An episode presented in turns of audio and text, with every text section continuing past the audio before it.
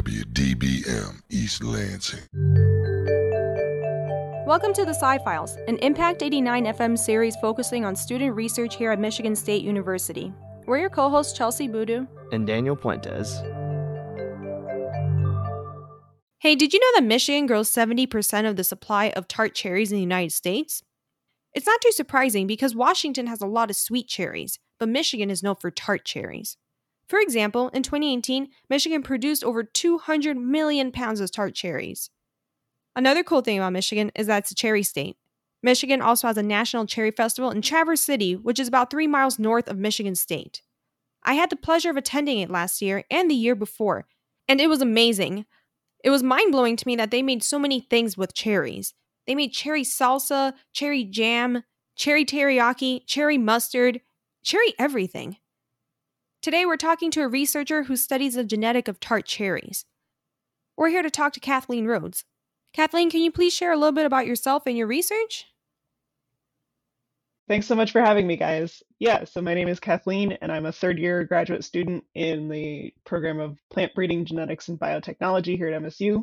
And I work on trying to learn more about the genetics of tart cherry so that my boss, who's the tart cherry breeder for the state of Michigan, can create new varieties of tart cherry that are better adapted to Michigan climate or have more delicious fruit or are easier to process or are more resistant to pests and diseases.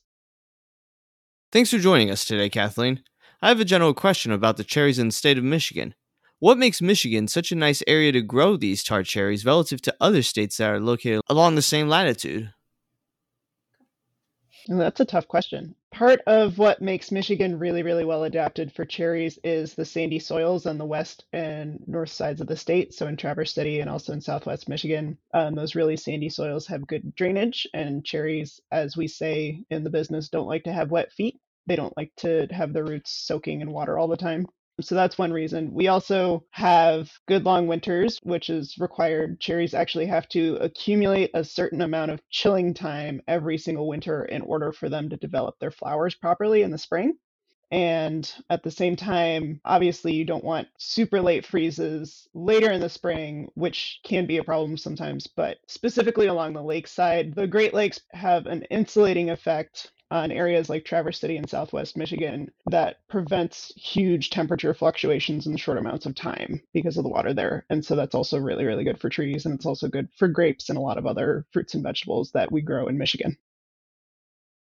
I think it's funny that you mentioned that because I've been always wondering to myself why the cherries grow better by Traverse City. Because whenever I go to the orchards, I remember how windy it was, and I remember thinking, wow, how are the cherries even staying on the trees, let alone surviving and growing in this environment? And that has me wondering, Kathleen, how do you gather the cherries for the harvest? Like, could you just shake a tree and cherries just come off of it?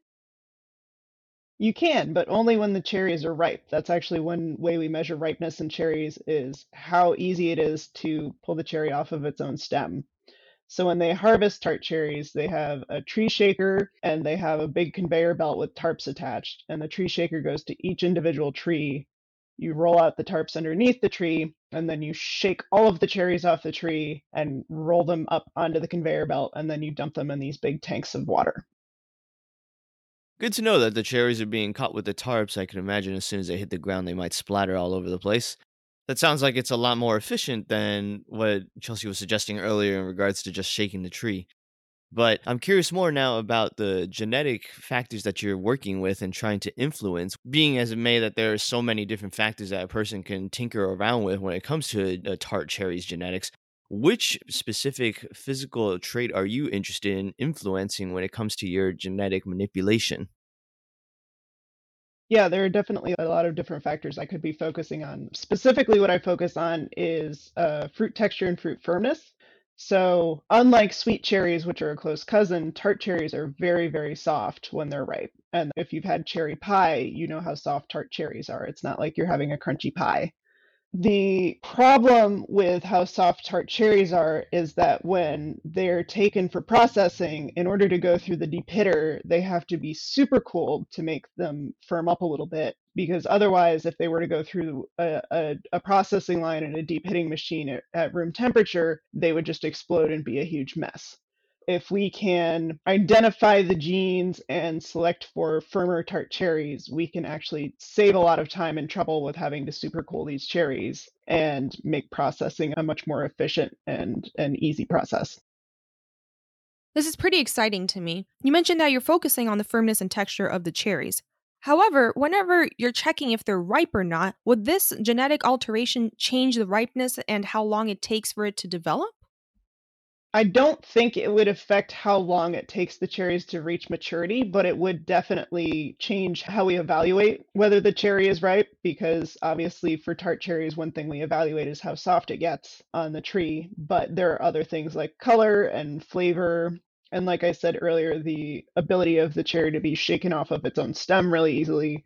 So fortunately, we have multiple ways to assess ripeness beyond just fruit texture, but I don't think it would affect maturity time.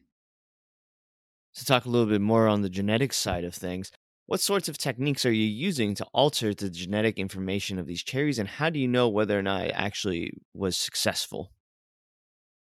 The problem with cherries, which is a huge obstacle for anybody who's breeding cherries and anybody who's working on cherries, is their trees. And trees take a long time to grow. From seed, it takes about five years for a, a, tree to actually start producing cherries. And obviously, I don't want my PhD to last 20 years. I'm working on a big, big, big orchard with lots and lots of genetically diverse cherries and getting their genetic sequence data and looking at their gene expression profiles and knowing already ahead of time how they're all related to each other so having parents and offspring and cousins and, and other species and stuff like that i can begin to understand the genetics of what makes this really firm cherry different from this really really soft cherry so I don't actually get to do any of the breeding really because the breeding has been going on since my advisor was hired at MSU in the mid 80s. And I'm working on trees that she grew up from seed like decades ago and working on crosses that were made decades ago. It's fascinating to me that you have an orchard with diverse cherry trees, and it's a wonderful opportunity for you. And I'm really happy you're not going to be spending 20 years to do your PhD. You mentioned that your advisors had these trees for a very long time. Are these trees located on Michigan State's campus? My main research orchard is located at the Clarksville Research Center, which is about 20 minutes outside of Grand Rapids and about 50 minutes from campus. And during the summertime, which is my busy time of year, obviously, because that's when the fruit are growing, I go to the orchard about twice a week and I collect growing fruit samples and I check on how things are progressing and how different how different trees are growing and maturing at different rates. I'm also looking at fruit set, which is a measure of how many fruit we get out of X number of flowers, because tart cherry is notoriously bad at fruit set. You may have a 100 flowers, but in a given tart cherry, you may only get like 15 or 20 fruit out of that. So that's something I'm also looking at. And once the fruit season ends in July, usually, I don't go out to the orchard again until early next spring. I can imagine that the summertime might be a really busy time then when you're going out to collect these different samples from your orchard that you have right outside of Grand Rapids. Once you have these samples, what do you do with them? Do you bring them inside of the laboratory? And what techniques do you use inside of the laboratory? We use a whole variety of techniques for studying cherries. Something I did last summer was I was extracting DNA and RNA from a lot of cherries. So I was getting RNA from different stages of fruit growth so that we can look at what genes are being turned on and off throughout the growth of the cherry.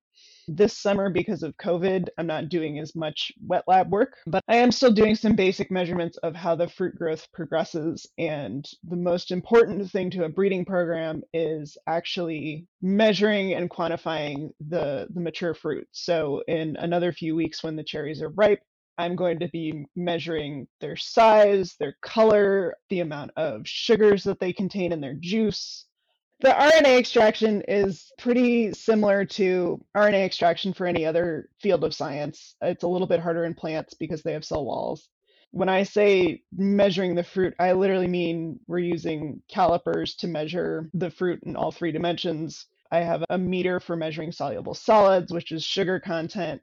I have a little mini photography studio light box set up so that I can use computer programs to measure the exact color of the fruit because color will tell us some stuff about ripeness, but also some cherries get that fire engine red and some cherries get a really dark purple. We measure fruit firmness using this little turntable that squeezes each individual cherry and tells you how hard it was to squeeze them.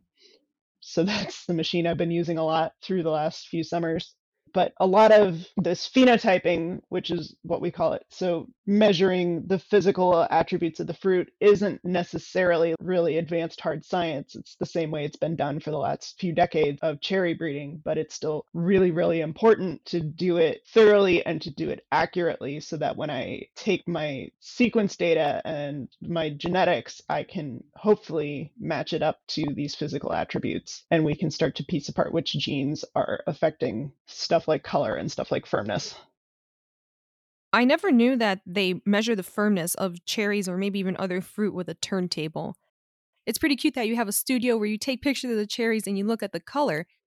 Now that you've had the time to go out and visit and see what the results of your trees growing these cherries has been over the last year, could you explain a little bit about how the changing climate is making an impact on cherry production as well as within your own research here in the state of Michigan?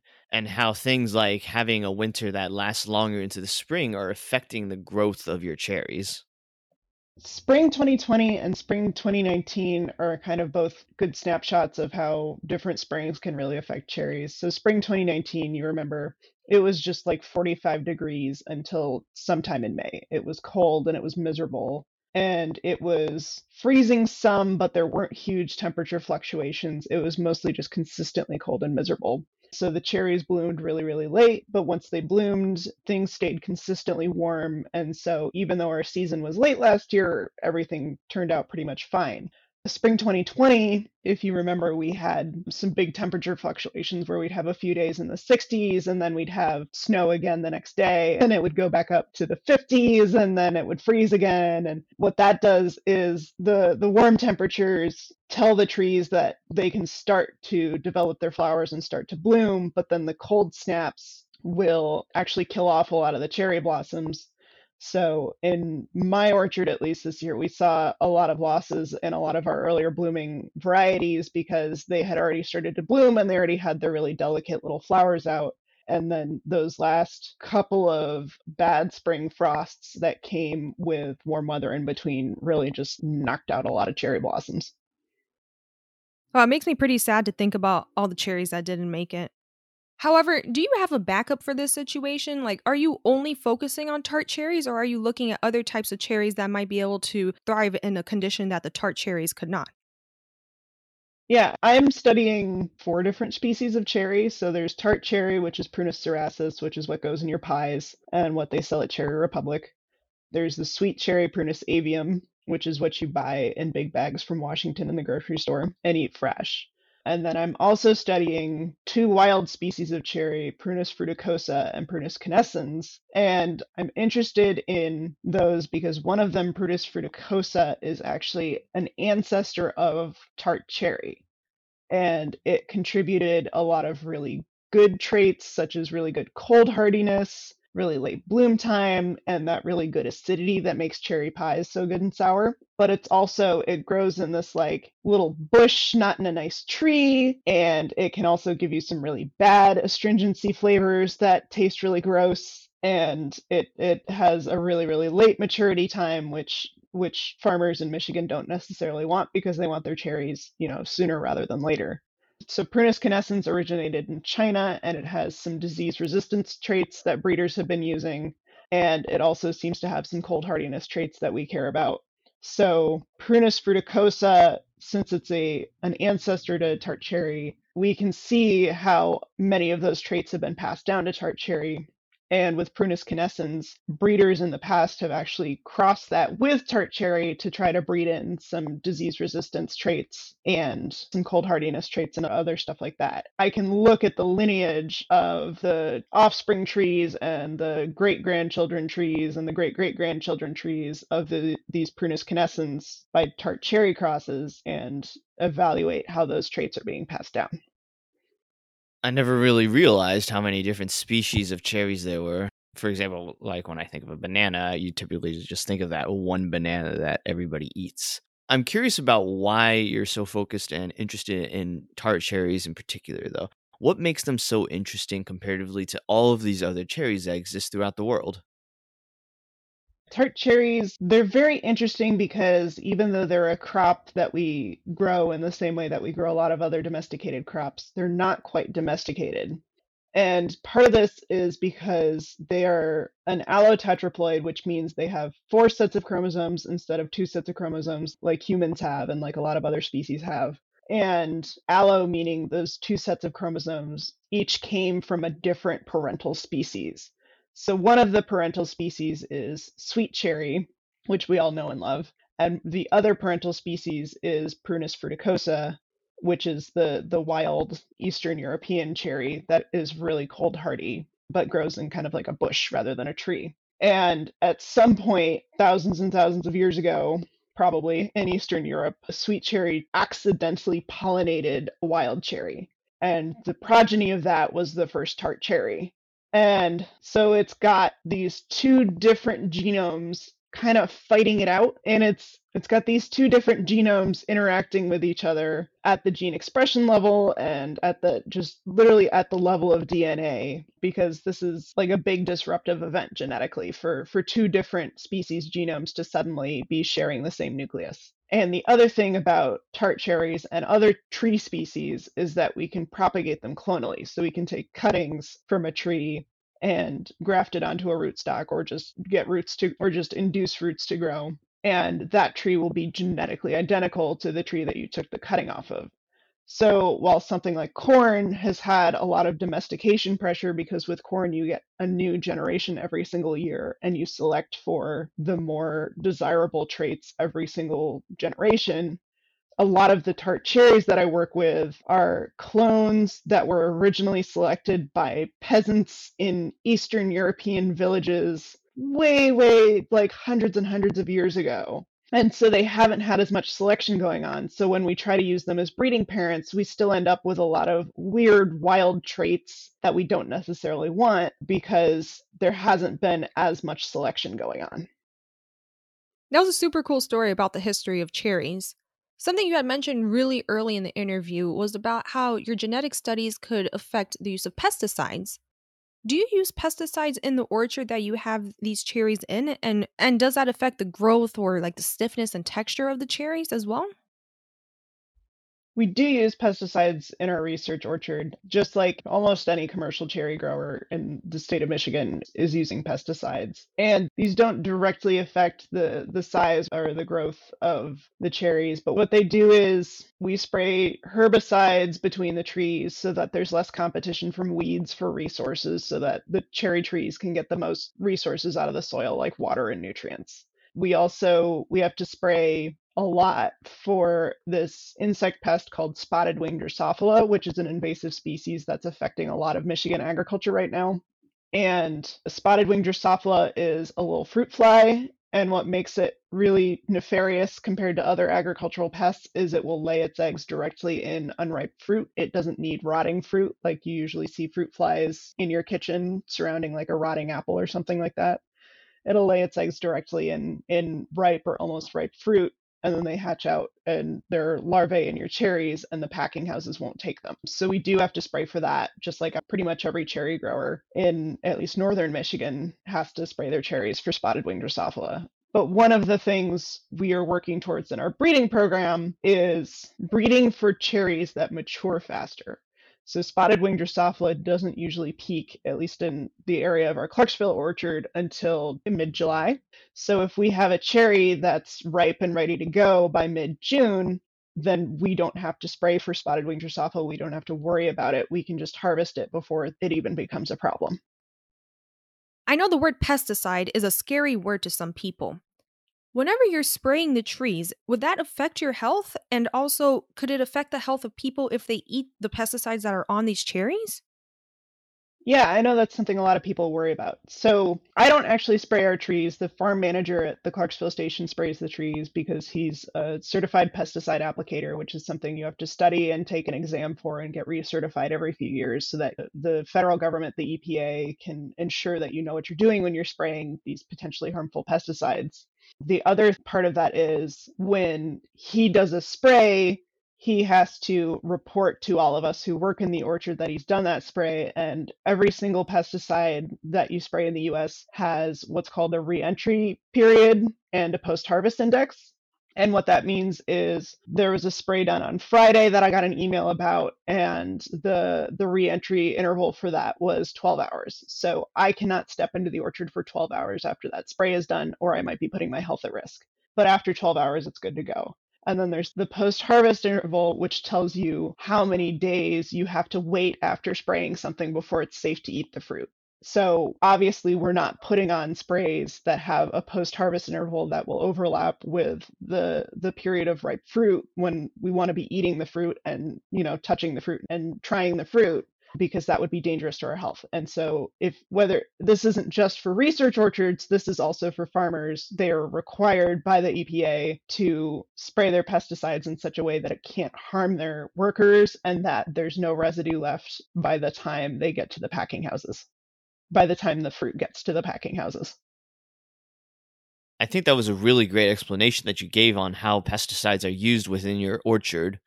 But speaking of your orchard, is there a particular reason why you chose to use Grand Rapids as your station location rather than Michigan State's campus directly or somewhere up north, for example? So the Clarksville Research Station, I believe, was established in the 80s as part of MSU's network of ag research stations. And basically, the two reasons we work at Clarksville are there's not room on the main campus for the close to 40 acres of cherry trees we have and there is the Northwest Research Station up in Traverse City. And we do have cherry trees up there, obviously, because that's the goal of an agricultural research station is to be able to replicate what the same conditions that the growers have. So we do have trees up there. It's just most of our material is down in Clarksville because we can drive there in less than an hour versus having to drive all the way up to Traverse City while we do have a research station up in Traverse City that has some cherry trees, the bulk of our genetic diversity and all of the trees that I work with are in Clarksville. It's not really efficient for me to be driving from East Lansing up to the Leelanau Peninsula twice a week all summer to be collecting fruit. So we go to Clarksville, which has pretty good soil and works Clarksville has pretty good conditions. It's not exactly the same as as what cherry growers in Traverse City are experiencing, but it's it's sort of a, a close enough compromise. I agree with you. It's so much more feasible for you to drive twice a week to Clarksville versus all the way up to the Leelanau Peninsula. I think your research experience is very unique because you have to travel to gather your samples. However, I'm curious about yourself. Can you tell us a little bit about yourself and what motivated you to join this research project? Sure. So I was actually a general biology major in my undergrad, and I didn't get interested in plants until the summer after my sophomore year. I was looking for some paid research experience where I would get to go outside. And I ended up getting hired by the wheat breeder at my university. So I got to spend the summer working on wheat and oats and barley and rye and other small grains like that. And I learned about the whole world of plant breeding, and I found it really interesting. I knew I wanted to apply to grad school in plant breeding. Then I discovered MSU and met my advisor, Dr. Iezzoni, who is wonderful. And cherries seems like a really interesting challenge to me. So I thought I would try something new and jump into cherries. We've talked so much about cherries throughout this episode. Are cherries your favorite fruit? And do you plan on continuing to study them once you're finished with your PhD? Cherries are not actually my favorite fruit. My favorite fruit is strawberries. Strawberries are also in the Rosaceae family, just like cherries are, so I, I don't get too much flack for that. As for studying cherries after my PhD, there are only two cherry breeders in the entire United States. There's my boss, Dr. Iezzoni, who studies tart cherries here in Michigan and breeds new tart cherry cultivars. And then Washington State University in Pullman has a sweet cherry breeder, Dr. McCord, so odds are I will not continue to study cherries just because there's not a lot of labs that are breeding cherries here. That makes complete sense. Well, good luck on your future research endeavors, and thanks again for coming to talk to us today about your important research on cherries. Thanks so much for having me. The Sci Files is hosted by Chelsie Boodoo and Daniel Puentes on Impact 89 FM. Thank you to our news director, Taylor Halterman, program director, Amber Konutsky, station manager, Joe Dandrin, and general manager, Jeremy Whiting. The Sci-Files can be found online on scifiles.org and on your favorite podcast directory. If you're an MSU student and want to be featured on Sci-Files, or if you have any questions, you can contact us at scifiles at Impact9FM.org. Thanks for listening, and remember, the truth is in the science.